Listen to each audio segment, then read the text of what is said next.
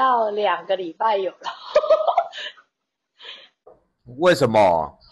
天气太冷了，然后，然后有一点就是，我觉得天气不好，的确真的会会有一点容易好发忧郁的状态。我不知道你们有没有，但是我我太容易，就是的确，包括最近有接触那个芳疗，然后讨论一下内在能量，我我觉得我太容易去感受到那个。四周氛围的不好的那种感觉，我就会容易引发我自己的状态。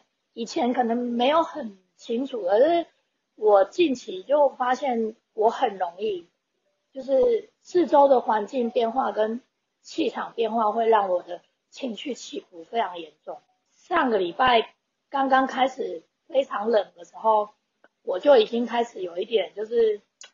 但是那种情绪是你没有办法控制，它就是一直很低潮，低到就是我会自己一个，因为我又一个人啊，可能因为我也都一个人。哦，这一阵子真的就是一直下雨，我也不想出门，然后就待在家里。可是你就是那个情绪会有一个你没有办法解释，它就会一直一直很负面。你可是你对抗不了，你就是我后来我就放。我就不想理他，我就躺着。你可以躺在床上，然后你就也什么也也没想，然后你就会，我就哭啊，就是会情绪起伏很大，我情绪是很低频的。然后我就会努力的想要做一些事情，让自己就是雀起来，开心起来，就是大概这样子起起落落，起起落落，起起落落，快要两周了。这里有一个很好的解决方法。什么方法？就是寄那个老七的原味原味内衣给你，有没有拥让它的味道拥抱你？我可我可能会直接陷入就是黑暗吧。你直接寄那么远，等他寄来，我都已经于事无补了。这么遥远，你们寄过来，我都不知道 什么时候了。有没有快一点的方式？对，小小八不太正常，小八不太正常，没有很正常，好不好？让它的味道拥抱你。那我可以要有一点就是更好的吗？有没有别的选择？只有只有老七的，没有别的选择吗？我是你们的全部可以一起寄过来，那我就会觉得很多人陪着我这样的意思吗？对啊，你不觉得这样会就是包含你你在等待的时候也会很期待，感觉那些感觉我我们已经包围你了。可是我我觉得我我我这个人。其实非常没有耐心，就是等待的时候是是会让我焦虑的，就是我会蛮想知道，就是你们如果就是每个人都一定会有情绪起伏的时候，就是有的人可能比较明显，有的比较不明显，你们都怎么排解呀？可以提供一些给我看有没有有一些就可以再拿来用。他给我的他给我的那个 idea 好像都不是很受用，寄什么老气的衣服啊？就是，我们刚在我们刚上集在聊在聊那个跟气味有关系的事情，对啊，但我是觉得我是觉得情绪这个问题哦，小八现在可以很好的回答你，为什么会直接跟你聊原味呢？因为因为因为跟气味有关系嘛，气味会让人舒服，也会让人讨厌。然后刚刚我们其实花了很多时间在讨论这件事情。对啊，最简单直觉直觉去解决情绪的问题，其实真的还是气味。对啊，气味温度啦，因为它是因为它感觉到冷。气味也有啦，其实其实冷跟气味都会有帮助，但冷是比较偏向负负负面的，所以我都我我我这一个礼拜，也就是除了房间，我也不太走出去外面，是因为那个房东外面那那一台冷气根本没办法让它。让它外面的温度升到大概二十几度，就十几度没有办法制热就对了。太冷，我除了煮饭的时候会走出去上厕所、洗澡走出去，我大概都待在我的房间里面，因为这台冷气的吨数刚好就我房间，然后它大概从十一月吧都没有停过，它就是二十四小时一直转。它再转的话，温度还是几度？几度？十六度啊。十六啦。我现在外面都已经，我现在外面都已经在四度还是三度的温度了。然后我现在房间就是大概让冷气转转那个暖气的，其实冷气转二十六度就已经比外面的的的空气都还要再高温了啦。因为外面大概是落在落在今天我查好像是四度吧，然后体感会更冷，因为刚刚又下雨了。所以如果下雨，再加上这样子，通常体感会降到零下。然后我下个礼拜一要去黑山了，然后我就在查黑山不得吧，我要去布德瓦的那个温度呢，在还好去到黑山会上升一点点，它黑山好像是在十三度，可是我要离开萨巴杰博这里，它会是在礼拜一是在零下二度，是室外温度就零下二度。因为我在考虑我要离开的那一天出去要穿什么衣服，对。所以你有决定要穿什么衣服了吗？穿那个我的那个羽绒大衣啊，因为我我我那个我我今年我冬天，因为我要从波兰来的时候，我就已经知道我大概会在这边住到大概十二月。其实这边是比较偏温带气候，可是它还是比台湾冷，所以我知道应该会至少在。零度上下的空气，然后那时候我就已经先带我那时候留在波兰的那个雪衣啦，其实就是我们去滑雪的那个雪绒外套。然后那一件外套基本上本身就是防水嘛、防雪跟保暖。然后当然里面还是要再穿个那个那个一两件就是厚一点的衣服，大概是这样吧。我大概就带了那一件，然后还有一件大衣，大衣是其实大衣不太保暖。大衣就是好看，大衣就是没有，我们可以理解了。大衣就是好看，我们可以理解啊，我们可以理解。我们毕竟是在那个伪温带气候的地区生活过的。对啊，一到一到这个时间点，基本上你就是差不多生活在冷藏室里面。然后我们言多扯嘛，在大陆的时候啊，喝啤酒啊，然后看起来啤酒上面都会写。大陆啤酒的适饮温度是四到六度，因为心想难怪冬天他们都要放在冰箱里面，因为冰箱里面温度比室温还要高。对啊，对啊，对啊，没错。你知道我们之前在波兰，那时候常住波兰，然后到了冬天，我第一年住那里的时候，其实是比较多 culture shock，就是体验会比较多的文化冲击。是，譬如说在台湾，不管怎么样，就是你。你一定要把东西冰在冰箱，不然我会坏掉。即使冬天，但是我到了我第一年住在波兰，就是到了大概十月底或十一月吧，然后我们会去外公外婆家。那时候外公外婆他们两个人自己住而已，所以冰箱其实没有很大。可是他们很常出去采买，就都会买很多东西。有一次我们去那边吃饭，就是会去厨房帮忙，外婆就叫我去阳台拿东西，我就问会长教说为什么要去阳台拿东西，他说。因为阳台，阳台是另外一个冰箱，就是天然的冰箱，它就是完全比冷，比冰箱还要冷，所以冰不下去的东西，就是我们那时候就是吃完饭会吃那个蛋糕，他叫我去阳台拿，因为阳阳就把蛋糕整个摆在阳台，的确就是很冷藏，对啊。很好奇，比如说你们在波兰的时候啊。你在波兰的时候啊，会不会比如说你今天做的是一个马铃薯泥，结果当你可以吃它的时候变成马铃薯冰淇淋？不会啦，因为你在做的时候你是在室内啊，啊室内它是温，你知道进去到呃室内那个暖气是开一整天的，所以你不会你不会有冷的感觉，而且你会热，所以其实，在欧洲生活如果比较正常一点，其实我们都。出门的时候开始套衣服，开车的时候，呃，车子的空调大概就是调在二十六度。我们所谓的暖气，其实也就是以我们的概念，它就是一种冷气。但是因为外面的空气是比你里面二十六度还要冷的，所以二十六度它自然就会变成暖气。我们其实只不过是把空调调到夏天会有的温度而已。进了车子就开始脱外套、脱围巾、脱帽子、脱手套。但是要出车之前，就是。你会发现，就是在欧洲的人，他不是慢，他是他是真的两个气温的的那个温度真的差距太大，所以就变成要出车外的时候，你就要开始把衣服一件一件穿上，所以他会花的时间比较多。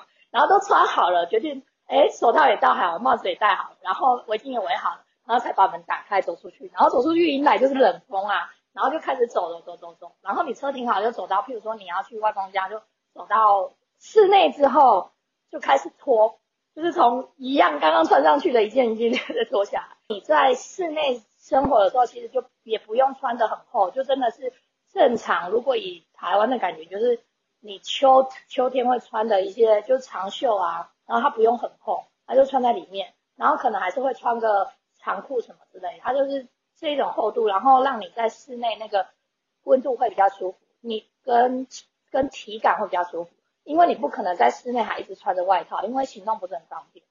所以当地人，当地人没有那种就是会觉得说，哎呀，你怎么这么不耐冷的这种感觉？因为我记得我们那时候在长沙，他们都觉得说，哎，你的台湾人怎么这么怕冷啊？他们都还穿的很少，觉得我们穿的很夸张，就是我们已经穿雪地靴了，结果他们觉得都穿的跟平常没有什么差别。老板，你要乱讲，那是你有吗？当地人呢、我我是说当地人，啊！我在我在当地我都穿很少在拍照啊。是哦，还是会啊，可是他们还是会怕冷的。你不要以为冷，好像他们常年在零下，然后他们就不怕冷，他们还是会冷，还是会，譬如说冻到鼻鼻孔会流鼻血，但是他们的耐冷温的承受度是比我们高的，因为我们长期生活在比较温暖的环境，所以当秋天的时候，譬如说我们是大概波兰大概是在九月底十月，其实温度就会下得很低了，然后我又住北部。所以它其实是多雨，但雪不容易下下来，那种冷更冷。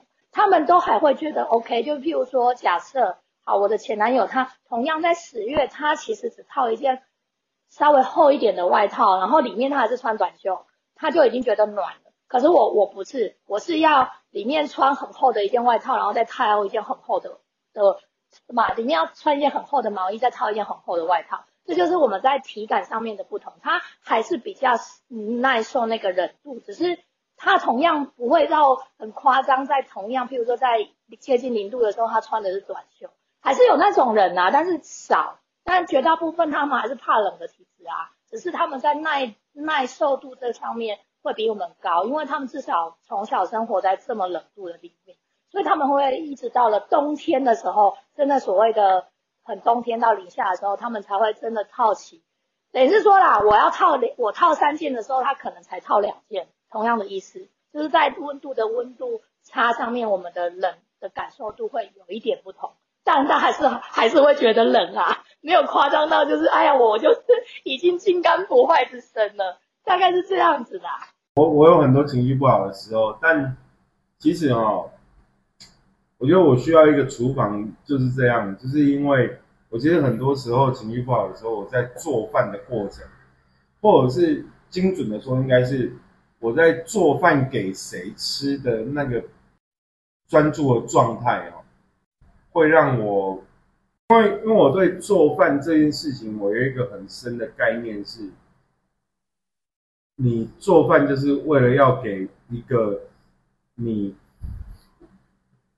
就是你做出来的饭就是要给你爱的人吃，所以你会很专注在那里面。然后通常在这个过程里面，你就会让自己整个都情绪的部分，你其实会平复掉。对，然后我觉得这很重要。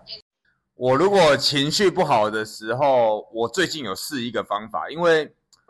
就是像我会比较喜欢听歌，所以我会去找一个我喜欢的歌手，然后我去想办法练他的，就是我喜欢的那一首歌。有，我归结出一个重点的确还是要做，就是不你们提供的所有的的重点都有了一个脉络，就是你还是要在情绪不好的当下去做一件转移目目。目标跟注意力的的件的事情，不管是听音乐、做菜，对。像虾虾姐刚刚有提到一个就是解决的方案，然后说如果是她的话，她就会刷马桶啊、打扫啊，就是要做一件这样的事情。爱博赢的对吧？爱博赢的对吧？我这一两周也是在，但是我觉得比较特别的是，这两周的状态是，特别是第一周，呃，它比较不一样的是，当这所有你曾经可以转移你、你情绪、你你目标的事情都起不了作用的时候，要怎么办？我我第一周大概是这样我。觉得你刚刚哭的方式就很好啊，因为就是让你不管是身体的释放还是心理的释放，应该是这样讲，就是说你自己身体会找到一个适合的方式。如果你想哭就哭，想笑就笑，类似这样子。我大概第一周就就有一点疯子的状态，因为你你已经发现那个情绪的低潮是你没有办法控制，控制就是今天我写作，我我也我喜爱写作，所以我想要转移注意力，我发现我根本没有办法专心。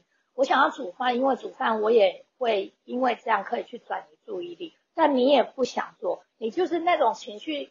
可能我不知道你们有没有过，你就是那种情绪是荡到你今天所有你曾经想要做的任何一件事情都赢，都无法转移你的目的地、你的目标、你的情绪低潮，它是完全没有办法控制的，就袭面而来。所以我最后放弃做任何一件事情，我就我就让他就是，我就想说你到底想怎样？有一点小小的帮助是我后来音乐有一些舒缓，但是我我调了各种我曾经会喜欢的音乐类型都没有用，我最后放那个呃类似诗歌的圣灵音乐才比较平复一些，就是就是，但是我没有他在放的时候，我是完全连注意力也没有办法在那个音乐上面，我就也不管他，我就是躺着。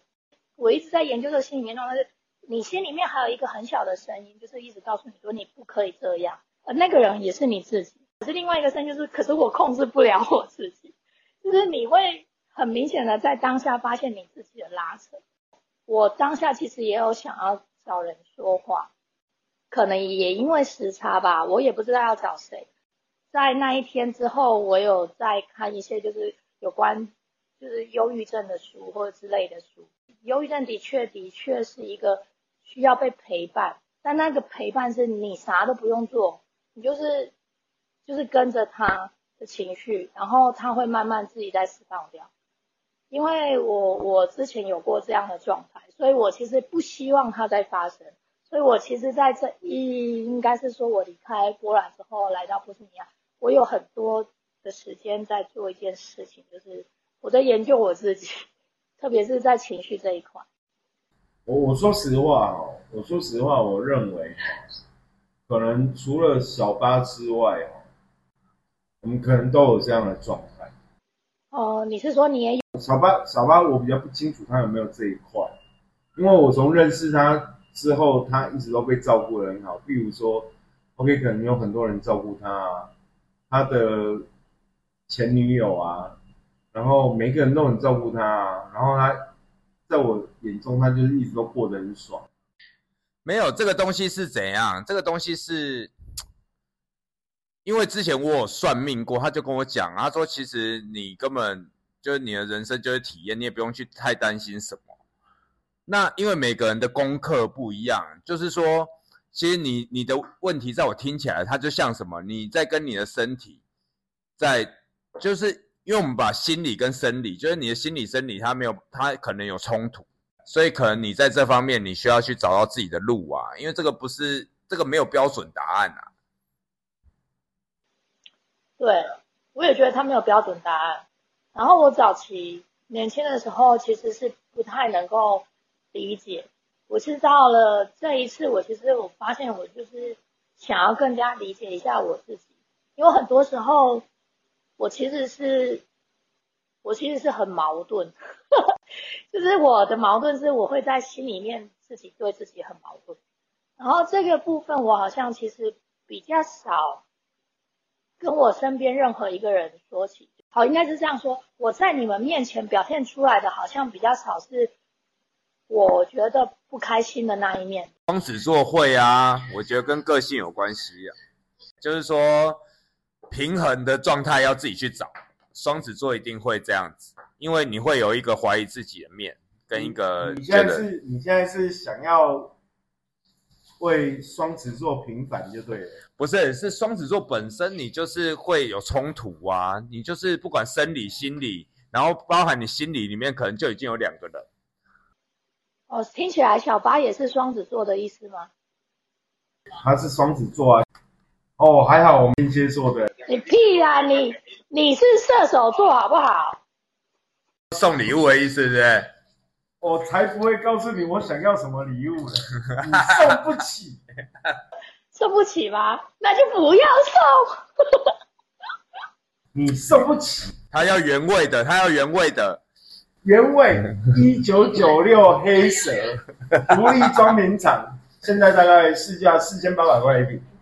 好，然后我在我在想说，我最近，呃，我想问一下，你们有个个别喜欢的戏剧性戏剧类型吗？或者可以推荐我最近还不错看的，不管是电影、小说或者是剧都可以，美剧啊，什么剧都可以。有最近推荐的吗？哎，Emma，我我说真的哦，最近那个 Netflix 它有一个台剧，那个什么《此时此刻》，我觉得还不错。它用很多方式去诠释了不同的爱情的形式，然后我觉得此时此刻倒是还蛮值得看的。我昨天有有划到它，它已经在我的 list 里面了，还没看。但我因为我觉得它的议题有点沉重，我不敢在最近这段时间看，因为我发现它议题不沉重，它议题不沉重。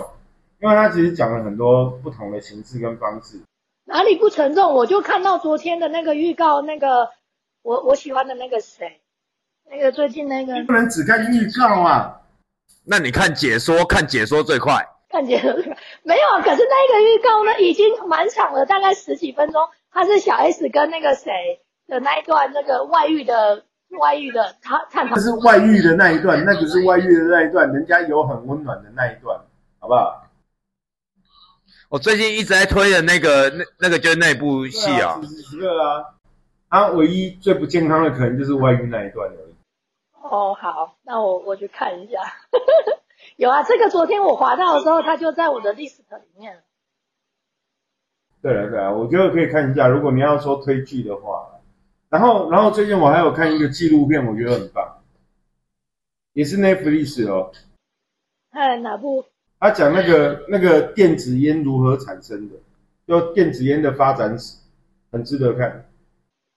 电子烟的发展史哦，可是我对抽烟没有兴趣。重点是你不要没事一直都看那些情情爱爱的东西，看一点别的好不好？对啊，看一点别的啊。情情爱爱的东西啊，我也会看历史剧啊，可是最近都没有什么好看的历史剧啊。啊，人家我跟小新最近在看那个《原子小金刚》怎么死掉的，那个。那个谁，谁那个是谁？大浦直树啊？对啊，那个那个很好看呐。原原子小金刚，好，我会考虑一下。但是我对原子小金刚没有没有兴趣。还有没有？不是，他不是只会讲原子小金刚，他只是致敬原子小金刚，因为他有加上那个什么怪异 K 博士那个作者谁，他们是两个人一起做的，他们很厉害耶。要不然你你看一下热血一点的《范马刃牙》啊，《范马刃牙》好哦，《范马刃牙》真的很好看呐，看完会热血沸腾，看完会莫名其妙。让我想到你们最喜欢的漫画，好像都是偏日系的哈。漫画的发源起中好像还是日本比较比较多，对不对？我们就被日本影响很重啊！可是我其实没不爱看那那一些漫画。我以前看的漫画，你年少看过漫画最有印象。然后，艾玛，我跟你讲，我是记忆组的，我所有的东西哈都跟我人生成长的记忆有关系。你知道小时候哈，小时候我跟我哥每天哈要从新庄坐公车到台北市去上学的年代。然后我们每一天，我们的零用钱只有二十块，啊，我记忆很深刻哦。我跟我哥每天从家里要走到公车站，都有一个早上六点半就开的文具店，然后那时候有那个十块钱一本的小叮当，十块钱一本，哎，那时候十块也挺贵的，哎，没有啊，就十块钱一本哦，就我们小学的时就候，买哦，不是借看哦。没有没有就买，它要十块钱一本哦的小叮当，然后我跟我哥每天哦都我出十块，他出十块，我们每天买两本小叮当，然后上学的时候各看各的，放学的时候交换。太夸张了吧？你没听他讲完，他小叮当后面他们再来就是买 A 漫了啊，就不是买小叮当了啊。A A 曼是到国中的时候啦，没有啊，那那小八呢？小八有就是比较不错的、记忆深刻的漫画嘛？我记忆深刻最深的漫画是，我看了，我是看了电影以后，然后去看他的动画，然后再去看他的漫画，是叫一部叫《赌博默示录》，开司给开司一瓶啤酒，你有没有听过？还真没有。但其实你知道小小八最近对于动漫最感动的是什么吗？汪汪队，他陪他女儿去看汪汪队，看到哭了。汪汪队哦，超感人的，真的。我记得我从小到大到目前为止还是有一点遗憾的是《米罗和女儿》，而且也只有我看过不少漫画。我国中的时候在美容念书，然后会去就是租书店，然后打发一些时间，我会看很多漫画。但是就是到目前为止最有印象的还是《尼罗河女儿》。尼罗河的女儿，我曾经很想要，很想要去埃及，然后想要去埃及的这个念头还是一直有，但是就是一直没有计划。想说我在离开这个人世之前，可能会去埃及看一下。有人知道尼罗河女儿吗？哦没有哎、我们真的没看过哎、它是一部，它应该是如果我要认真讲，现在不是有很多什么穿越剧，不管欧美也都有开始有一些穿越剧啊，然后大陆演最多穿越剧，然后小说很多穿越，他们都没有罗尼罗河女儿来的早。尼罗河女儿是最早最早的穿越剧，我们难讨论的，《尼罗河女儿》这部哦，我们难讨论。难讨论的原因在哪里？你知道吗？因为我们小时候啊，看少女漫画，男生就是娘炮，所以 不是不是不想看，是不敢看。我们小时候看什么斗球儿弹品呐，然后看什么足球少年呐、对啊，第一神拳呀、第一神拳到现在还在连载哎、对，真的是这样。我们我们小时候，我们真的是不敢看少女漫画，就是有时候你觉得少女漫画画的很漂亮，你也不敢看，因为你会被人家笑。也不敢表现出来。可是可是当初尼尼罗河女儿吸引我的不是她的画风哎、因为其实她画的就是太细腻，然后可是我觉得她那个故事写的非常好，因为在那个时代里面，她应该是算最早的穿越剧，她就是一个现代的女生，然后经就是因为找到一些就是我们讲的啊开瓜挖骨啊，然后一些什么宝器，然后套上去之后，她就回到了一个古埃及。然后就跟古埃及的君王发生了一段恋情，然后这中间的所有的故事，所以它是最早的穿越剧。那时候几岁啊尼罗河女儿应该是我国中的时候的产品。？Emma 看尼罗河女儿女儿的时候是几岁？十国中是几岁？国中是国国一，国一是几岁？国一十十十三岁、十四岁的时候，十六啊，十三到十六啊。对，十三到十六那段时间，你又和女和一直有一个遗憾，是他最后作者死掉也没画完。我也推荐你看一个，就是会让你心情变好的那个什么漫画漫画，什么漫画？一样是穿越剧。我发现你特别喜欢穿越剧，《罗马浴场》。哈哈哈罗马浴场真的超搞笑的，超好看的。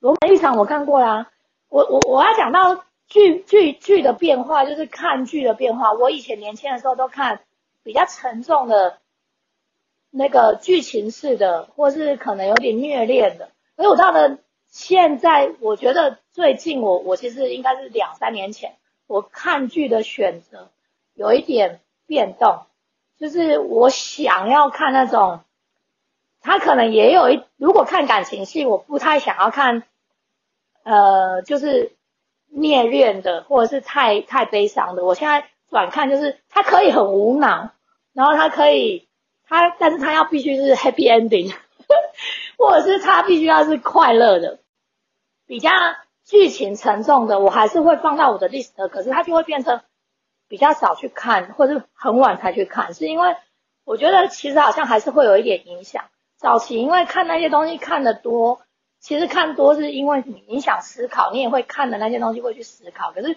我觉得有点就是现在这年纪会觉得哦，有点看完之后就会情绪跟着起伏太大，有点沉重，有时候会出不来。所以所以我觉得看剧的部分会希望有点开心一些，就是无脑一点也没关系。然后如果是穿越剧，它也可以是穿越的无脑。就是它就是你你知道它就是不会发生，然后但是它必须是无脑的状态。那你真的要看一下《范马刃牙》，因为超无脑。对我有看过几集，但是因为可能画风吧，就是还没有很喜欢，然后后来就也没怎么持续看。对啊，但我但我记得《半马》我有看过，它还蛮可蛮好笑的内容的剧情。范马范马二还就是那个肌肉男打斗的一生呢。还啊，我还想到一一部我觉得也很好笑的是，那个是什么？就是好像也是日本的，然后他是警察，然后都会他很偏。哎，那一部叫乌龙派出所。对啊，乌龙派出所，我们妈。对对对对对，哎，你看你们这真的有看过，就是我记不得那个名字，但是他就是真的超搞笑。你你该不会想要说的是抓狂一族吧？抓狂一族也不错哎。小铁，没有，我比较记得是议员。抓狂一族议员是那个朱木啊。然后抓狂一族里面，我最有印象就是他爸爸，因为他爸爸抽烟可以抽到七窍生烟。七窍真的抽烟吗？把整个房间都抽满烟。我比较记得的是。议员议员可以把那个拉屎的时候，可以把整个火车塞满。议员每次出现都会拉屎，很贱。我是真的不知道，你不知道加藤鹰？我不知道加藤鹰呢，加藤鹰是谁？加藤鹰不是？也是男优啊。加藤鹰是 A 片男主角吗？对啦。还真的是哦，很有名呢。你看，又帮你们两个科普了，你们两个装不知道的。没有，我是真的不知道。天哪，你们看 A，你们看 A 片还会去记那个男女主角的名字吗？我我我有看过，不，我之前也有看过一些 A 片，但我从来不会去记得男女主角的名字。呃，小八，你的你的偶像是你有曾经狂热过的偶像吗？范岛爱啊，范岛爱啊，没有什么好讲的啊，偶像是范岛爱啊，没有啊，没乱讲，老七的偶像才范岛爱啊，他透露他的年龄，连年轻人都不知道范岛爱是谁。范范岛爱不是？哎，你这样会透露年龄哦。我说年轻人不知道范岛爱是谁，范岛爱是我们这个年代的。对啊，退休，哎，他退休很久了，他隐退超久的啊。没有。我的偶像是什么？摔跤选手啊，那就没有策略了，没有办法去。你要讲我们，我们有很风靡的偶像，我们那个年代有没有？我们都是看摔跤长大的。你们那个年代都看摔跤长大吗？有这么不健康？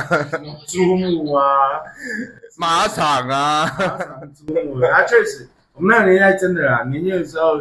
其实很多男生基本上在家里租录影带，什么都是看看摔跤。好吧，真的还假的？可是我没有在接触什么什么摔跤，我连听都没听过。难怪他刚刚讲国会议员，你没有印象。我知道朱延平，但是我没有，我不知道朱木。国会议员就是画朱木的形象啊。因为我看到我一个朋友，他。他特别特别跑去香港追星。我有我身边有一些以前的朋友，就是他会特别就是很狂热去追星，然后我我我就在想那种情节，就是他好像是他的他的偶像，说是说说一下，他的偶像是黎明，好像是前两天在香港开演唱会，然后他是他我的朋友他已经是一个小孩的，他小孩已经国小了啦，反正就是他平常是一个看不出来他是会追星的，然后但是他突然就跑去。香港看李敏的演唱会，然后我有跟他留言，然后他就说，因为他是他他从年轻到现在的偶像，然后我心里面想说，我就跟他说，还好像还不错，就是有一个你可以就是很狂热的目标那种情情怀，好像还不错。我因为我我从小到大没有崇拜过偶像，真的还假的？我没有那种情绪。我从小到大从来就没有过偶像情节，然后我就觉得，why？就是就是我不会很喜欢一个人到我真的觉得我我会想要为他，比如说去看演唱会干嘛？比如说你在专业上，或者是在你的那个人生旅途上，从来没有任何一个。你的偶像嘛，就比如说，OK，我我可能要变成这样子，或我可能就是想过这样的生活。他会有某个特质会让我喜欢，但是他不会一直吸引我到我要一直专注他。好了，对我们来说，一切都是虚名啊。好了，我从小到大我都偶像，我真的觉得刘德华是我心目中的。刘德华是我到目前为止都还很欣赏的一个人，他把自己规范的非常好。所以，如果他在他来台湾，你会去看他吗？不会。你看，你看，你看，事情就是这样子。你都，我我就讲刘德华可能是我的偶像，但你都不想听我讲为什么刘德华是我偶像。所以你说，你说，你说，我听。我不说了，我不说了，我生气了。我拜托你说啊。我们两个就最会闹而已，我们的我们的责任就是闹而已。